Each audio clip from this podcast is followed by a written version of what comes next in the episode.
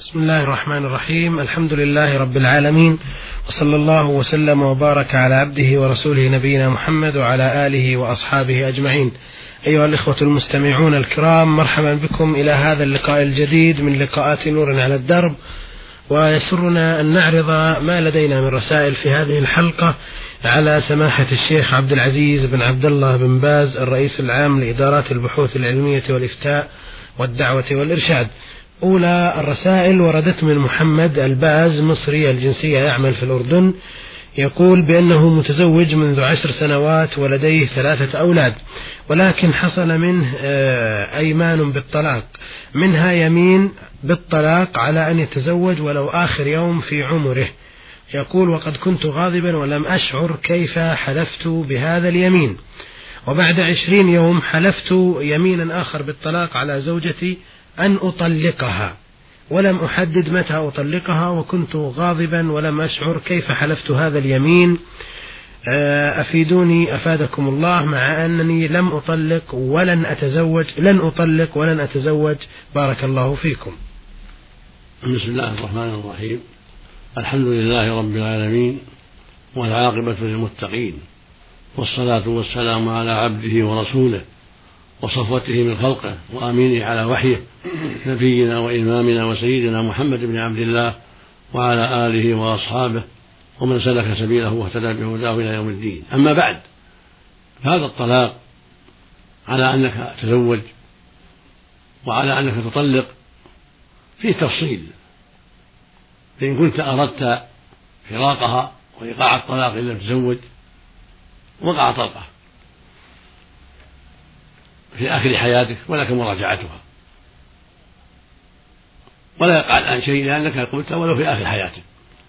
فإذا جاء في آخر الحياة قبل أن تموت بقليل تقع الطلقة إن كنت أردت إيقاع الطلاق. أما إن كنت ما أردت إيقاع الطلاق وإنما أردت حث نفسك على الزواج أو تكدير زوجتك وأنت ما أردت أن تزوج إنما أردت حث نفسك. ما أردت إيقاع الطلاق إنما أردت حث نفسك على الزواج. هذا في حكم اليمين. عليك كفارة يمين ويكفي. قام عشرة مساكين أو كسوتهم.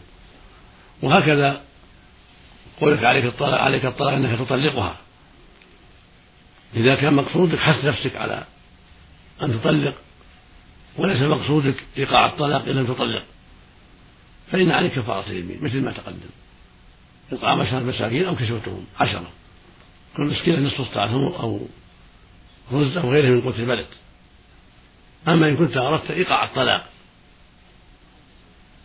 في وقت معين نويته إذا لم تطلقها فإنها طالق بهذه النية يقع طلقة إذا كنت نويت ذلك. وإلا فالواجب كفارة اليمين. نعم. بارك الله فيكم. وهذا سؤال وردنا من سوريا من بلدة الرقة من المرسل حميد سلطان. يقول في رسالته كثيرا ما تحلم بعض النساء أنه جاءها رجل وقال لها اذبحوا لله وللخضر ذبائح وإلا فيقبل عليكم مرض. ويقولون أيضا إن الذي لا يذبح آه، تنقص عائلته بالموت. أفيدونا أفادكم الله. هذه هذا الحلم وأشباهه من الشيطان. يقول النبي صلى الله عليه وسلم في الحديث الصحيح الرؤيا الصالحة من الله. والحلم من الشيطان. فإذا رأى أحدكم ما يكره فليمت عن يساره ثلاث مرات. وليتعوذ بالله من الشيطان ومن شر ما رأى ثلاث مرات. ثم ينقلب على جنبه الآخر فإنها لا تضره ولا يخبر بها أحدا. هذه الرؤيا من الشيطان. فإذا رأت المرأة أو الرجل مثل هذا الحلم أو رأى أنه يضرب أو يهدد بقتل أو في محل مخوف كل هذا من الشيطان. فعليه ينفث عن يساره يستيقظ ينفث عن يساره ثلاث مرات يعني يدخل عن يساره ثلاث مرات بريق خفيف. ويقول أعوذ بالله من الشيطان ومن شر ما رأيت ثلاث مرات. ثم ينقلب على جنبه الآخر فإنها لا تضره ولا يخبر, ولا يخبر بها أحدا. والذبح لله عبادة في أي وقت. الذبح لله عبادة تصدق بها لا بأس. أما الذبح للخضر فهذا منكر. والذبح لغير الله لا يجوز. الله يقول سبحانه قل إن صلاتي ونسكي يعني ذبحي ومحياي ومماتي لله رب العالمين لا شريك له. وبذلك أمرت وأنا أول المسلمين. ويقول الله سبحانه إنا أعطيناك الكوثر فصل لربك وانحر. ويقول النبي صلى الله عليه وسلم لعن الله من ذبح لغير الله. خرجه مسلم في الصحيح من حديث علي رضي الله عنه. فلا يجوز ذبح الخضر. ولا للبدوي ولا للحسين ولا لغيرهم من الناس ولا للأصنام ولا للجن. الذبح يكون لله وحده. التقرب يكون بالذبح لله وحده سبحانه كالضحايا والهدايا. أما الخضر أو البدوي أو الحسين أو مرسي أو ابن عربي أو الشيخ عبد القادر أو فلان كل هذا لا يجوز ذبح لهم أصلا أصلا. فالتقرب إليهم بالذبائح اللي يشفعون لك أو يشفى ولدك. كل هذا من الشرك الأكبر نعوذ بالله. مثل ذبح الأصنام والجن والكواكب كله شرك أكبر. فيجب الحذر من هذا وأشباهه. يجب التواصي بترك ذلك والتناصح.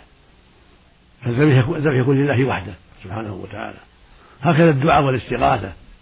لا يستغاث بخضر ولا بالبدوي ولا بالحسين ولا بالنبي صلى الله عليه وسلم ولا بغيرهم.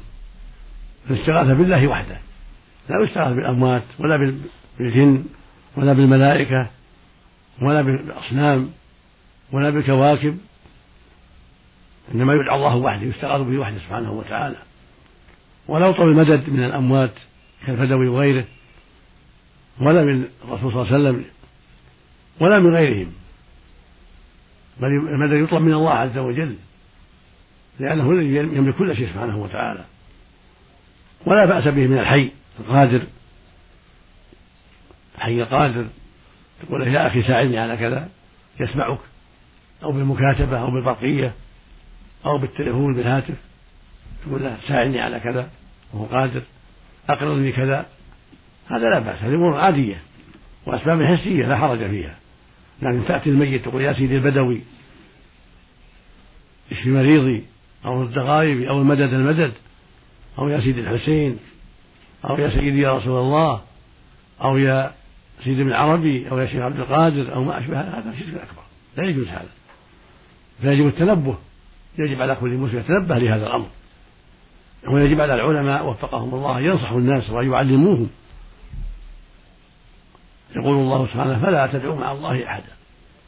ويقول عز وجل ذلكم الله ربنا له الملك. والذين تدعون من دونه ما يملكون من قطمير إن تدعوهم لا يسمعوا دعاءكم ولو سمعوا استجابوا لكم. ويوم القيامة يكفر بشرككم ولا ينبئك مثل خبير سبحانه وتعالى. فسمى دعاءهم شركا. وهكذا يقول سبحانه ومن يدعو مع الله إلها آخر لا برهان له به فإنما حسابه عند ربه إنه لا يفلح الكافرون. فسمى دعاء غير الله كفرا وشركا. فيجب التنبه لهذا الأمر الذي وقع فيه. الكثير من العامة والجهلة يجب على أهل العلم وعلى طلبة العلم أن ينصحوا لله ولعباده وأن يعلموا هؤلاء الجهال حتى لا يشتغلوا بدعوة القبور وأهلها بل يدعون الله عليهم أن يدعوا الله وحده سبحانه وتعالى ويستغيثوا به في حاجاتهم. أما الحي الحاضر القادر فلا بأس. أهو حي القادر من أخيك أو قريبك أو صديقك تقول أقرني كذا عاوني بكذا لا بأس. حي يسمع كلامك. أو بالتلفون بالهاتف أو بالبقية أو بالتلكس أو بالمكاتبة. تطلب من شيء وهو قادر لا بأس هذا ليس من العبادات. هذه أمور عادية حسية. وكان الصحابة يطلب النبي في حياته صلى الله عليه وسلم يطلب منه أن يشفع لهم وأن يعينهم على كذا لا بأس بهذا في حياته صلى الله عليه وسلم. لكن بعد الوفاة لا يسأل هو ولا غيره بعد الوفاة. وهكذا يوم القيامة. حين يبعثه الله يسأله الناس يوم القيامة يشفع لهم لا بأس لأن الحي حاضر بين أيديهم. أما بعد ما توفاه الله وقبل يوم القيامة هذا لا يدعى ولا يستغاث به ولا يذبح له ولا ينذر له بل هذا من الشرك. وهكذا غيره كالخضر أو نوح أو موسى أو عيسى لا يدعون مع الله ولا يستغاث بهم ولا ينذر لهم ولا يذبح لهم. وهكذا البدوي وهكذا حسين وهكذا زينب والنفيسة وغيرهم ممن يعبدهم الجهلة وهكذا الشيخ عبد القادر هكذا أبو حنيفة هكذا غيرهم. كل هؤلاء وغيرهم ليس لأحد يدعوهم من دون الله وليس له أن يستغيث بهم. كما أنه لا يجوز أن تدعى الأصنام التي يعبدها الجهلة أو الجن أو الكواكب. أو الأشجار والأحياء كل هذا لا يجوز. العبادة حق الله وحده. يقول سبحانه وقضى ربك ألا تعبدوا إلا إياه إياك نعبد وإياك نستعين. وأن المساجد فلا تدعو مع الله أحدا ولا تدعو من دون الله ما لا ينفعك ولا يضرك فإن فعلت فإنك إذا من الظالمين يعني المشركين. والآيات في هذا معنى كثيرة. ويقول النبي صلى الله عليه وسلم من مات وهو يدعو لله ندا دخل النار. والند الشبيه النظير. يعني يدعو ميتا أو صنما أو شجرا أو حجرا مع الله. يقول أغثني أو المدد المدد أو اشفي مريضي أو رد غائبي أو نحو ذلك من الأدعية. كل هذا من الشرك الأكبر. كله مما نهى الله عنه ورسوله. فيجب على أهل العلم وعلى طلبة العلم وعلى كل من عنده بصيرة أن يعلم الناس ويحذرهم من هذا الشرك في كل مصر وفي كل مكان. وفي كل زمان. هذا واجب المسلمين. يقول النبي صلى الله عليه وسلم الدين النصيحة. النصيحة لله ولعباده جميعا. وهكذا يقول الرب عز وجل ادع إلى سبيل ربك بالحكمة وموعظة الحسنة وجادلهم بالتي أحسن. ويقول النبي صلى الله عليه وسلم من دل على خير فله مثل أجر فاعله. ولما بعث صلى الله عليه وسلم علي بن أبي طالب رضي الله عنه إلى خيبر ليدعو اليهود إلى الدخول في الإسلام قال له عليه الصلاة والسلام فوالله لأن يهدي الله بك رجلا واحدا خير لك من حمل الله. يقسم صلى الله عليه وسلم يحلف هو الصادق وإن لم يحلف أن هداية واحد على يد الداعية إلى الله خير من حمل النعم يعني خير من جميع النوق الحمر والمعنى خير من الدنيا وما عليها. فدل ذلك على وجوب التناصح والدعوة إلى الله وبيان حق الله لعباده تحذيرهم من الشرك حتى يكون الناس على بينة وعلى بصيرة. صدق الله جميع التوفيق والهداية. نعم. بارك الله فيكم. آه هذه رسالة وردتنا من آه ميم ألف عين مصري ويعمل في المنطقة الشرقية. يقول آه أسافر إلى عن زوجتي لمدة عام ولا أذهب آه إليها إلا في الإجازة فقط ومدة غيابي عنها تطول وأخشى على نفسي من آه، أن يذهب بي الشيطان لارتكاب الفواحش فأتجرأ على الاستعمال آه، العادة السرية آه، مضطرا. فما حكم ذلك؟ بارك الله فيكم. العادة السرية لا تجوز وهي الاستمناء باليد. أو غيرها من آلات لا يجوز. لأن الله يقول سبحانه والذين هم لفروجهم حافظون إلا على أزواجهم أو ما ملكت أيمانهم فإنهم غير ملومين. فمن ابتغى وراء ذلك فأولئك هم العادون هذا غير ما أباح الله فيكون عدوانا وظلما. وقد ذكر الأطباء العارفون أن العادة السرية فيها مضار كثيرة وتعقب عواقب وخيمة. وربما أفضت بالإنسان إلى أن يحرم من النفس بعد ذلك.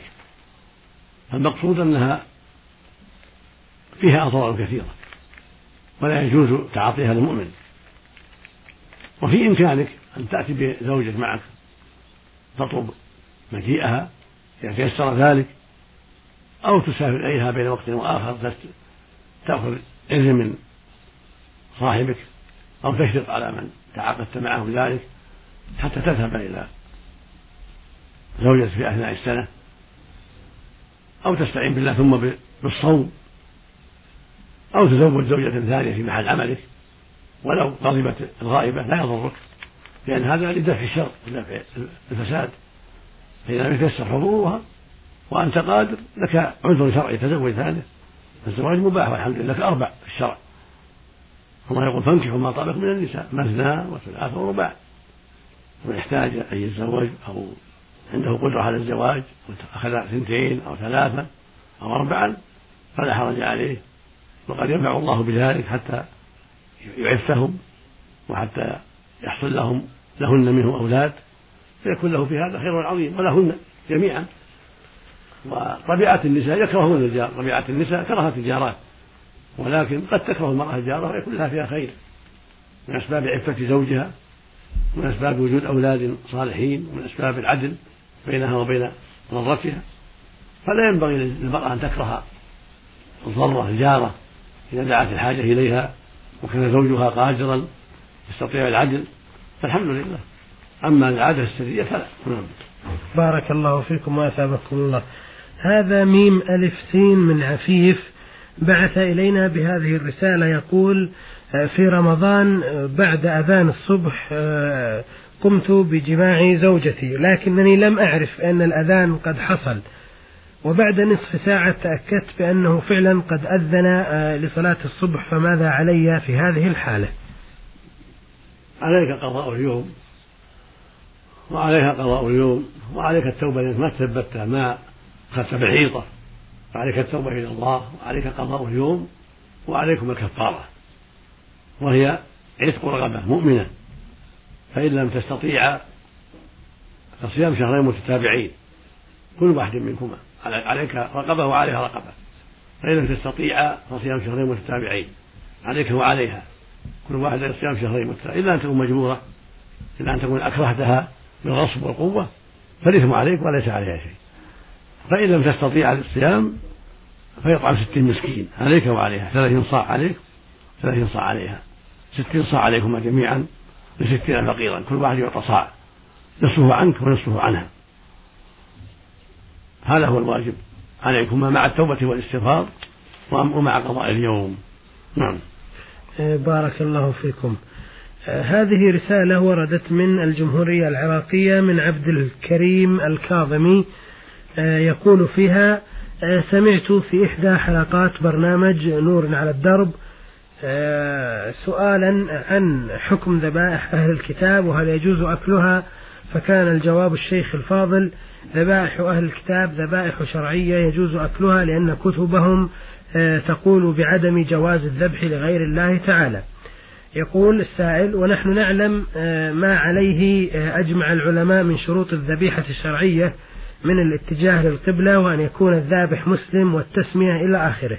وهذه الأشياء كما تعلمون غير موجودة عند أهل الكتاب فكيف تكون ذبائح أهل الكتاب شرعية يجوز أكلها؟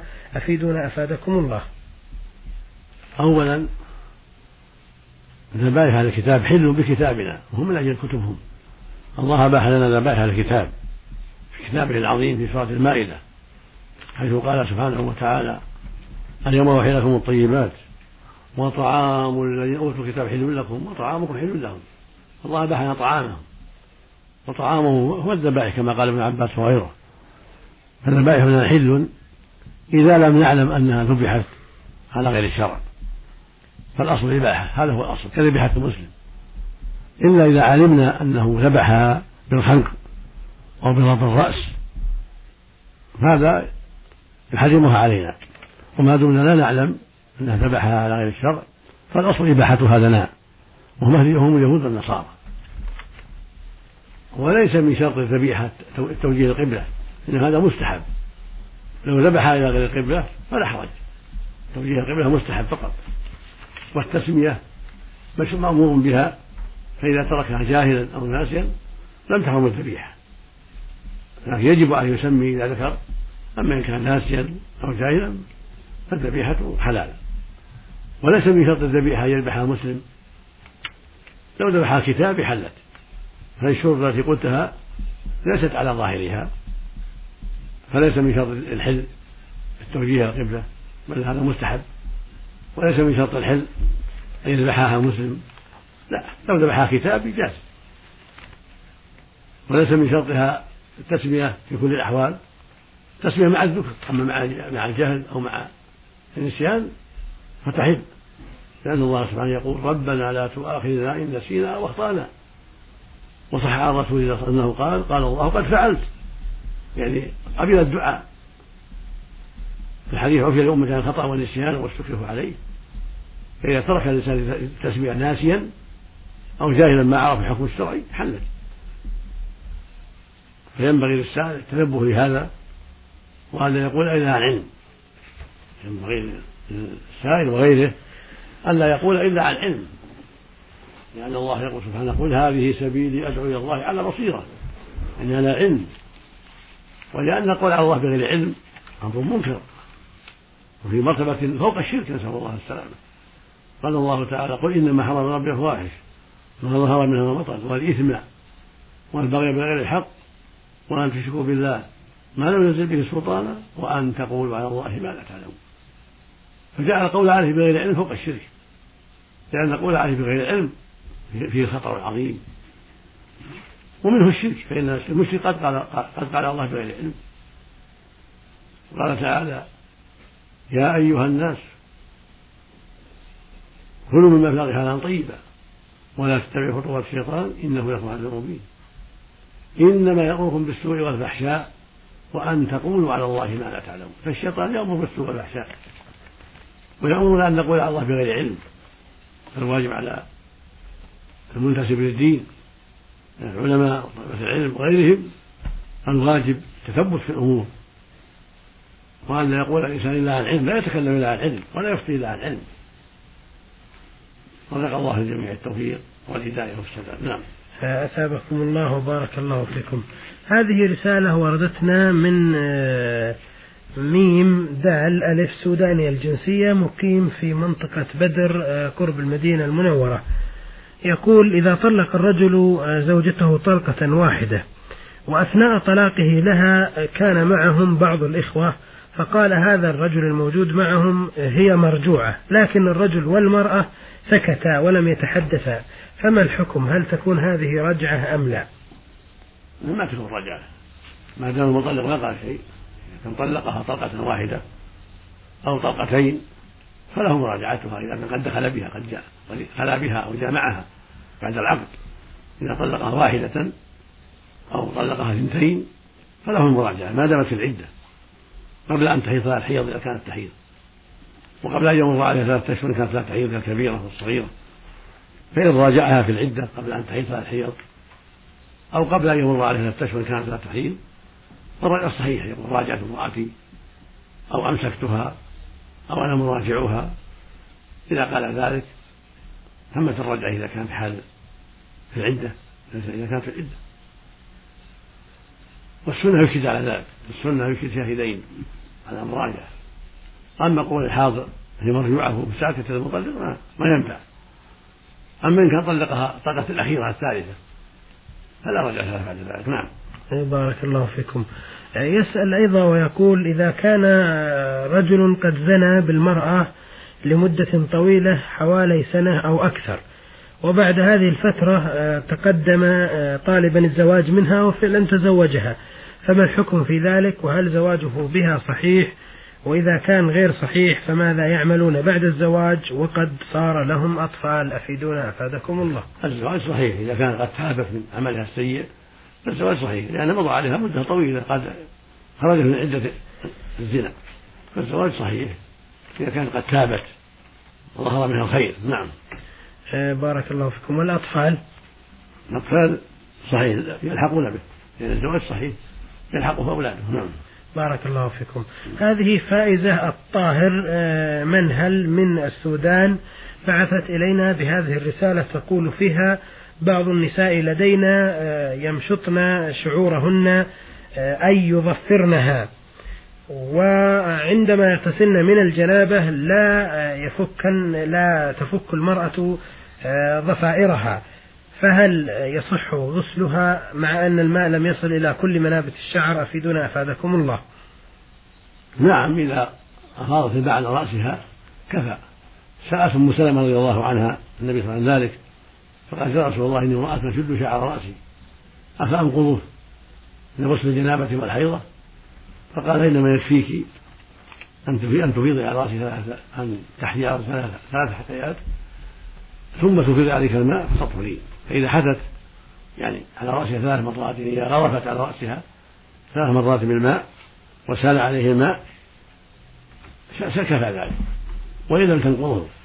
يكفي أن يمر عليه الماء وعلى الضفائر ويكفي ذلك ولا حاجة إلى النقض نعم. بارك الله فيكم. أه، تسأل هذه السائلة أيضا وتقول هل تجوز صلاة المرأة في المسجد وهي مستترة ومحتشمة ولم تمس طيبا ولم تتبرج وهي تريد بذلك وجه الله عز وجل إلا أن زوجها غير راض عنها.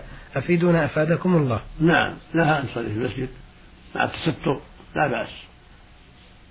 إلا إذا منعها ولكن ليس له منعها. النبي قال لا تمنعوا إمام الله مساجد الله. فإذا خرجت وهي تفيلة يعني لا رائحة ولا تكشف ولا تبرج بل مستورة متحجبة مضبوطة بدون طيب فلا بأس. ولو كان غير راضي إذا لم يمنعها. وهو ممنوع منهي عن الرسول قال لا تمنعوا إماء الله مساجد الله. وإن جلست ولم تخرج تطيبا لنفسه ومراعاة لخاطره فهو أفضل. لأن بيتها خير له. بيتها خير لها وأفضل ولأن في هذا أيضا رضا زوجها ومجاملته ولأن هذا قد يكون أسلم لها قد يفضي هذا إلى الطلاق. فالأولى لها والأفضل أن تبقى في البيت ما دام لا يرضى ولكن لا يلزمها ذلك. لأن الرسول قال لا تمنعوا إماء الله مساجد الله. قال في الحديث وبيوتهن خير لهن. نعم. بارك الله فيكم. بهذا مستمعي الكرام نصل إلى نهاية هذه الحلقة. فنشكر سماحة الشيخ عبد العزيز بن عبد الله بن باز على إجاباته ونسأل الله تبارك وتعالى أن يثيبه ويجزيه خيرا. ونشكر لكم حسن متابعتكم وإنصاتكم ولكم تحية من الزميل فهد العثمان مهندس هذه الحلقة وإلى الملتقى في حلقات قادمة. أستودعكم الله تعالى والسلام عليكم ورحمة الله وبركاته.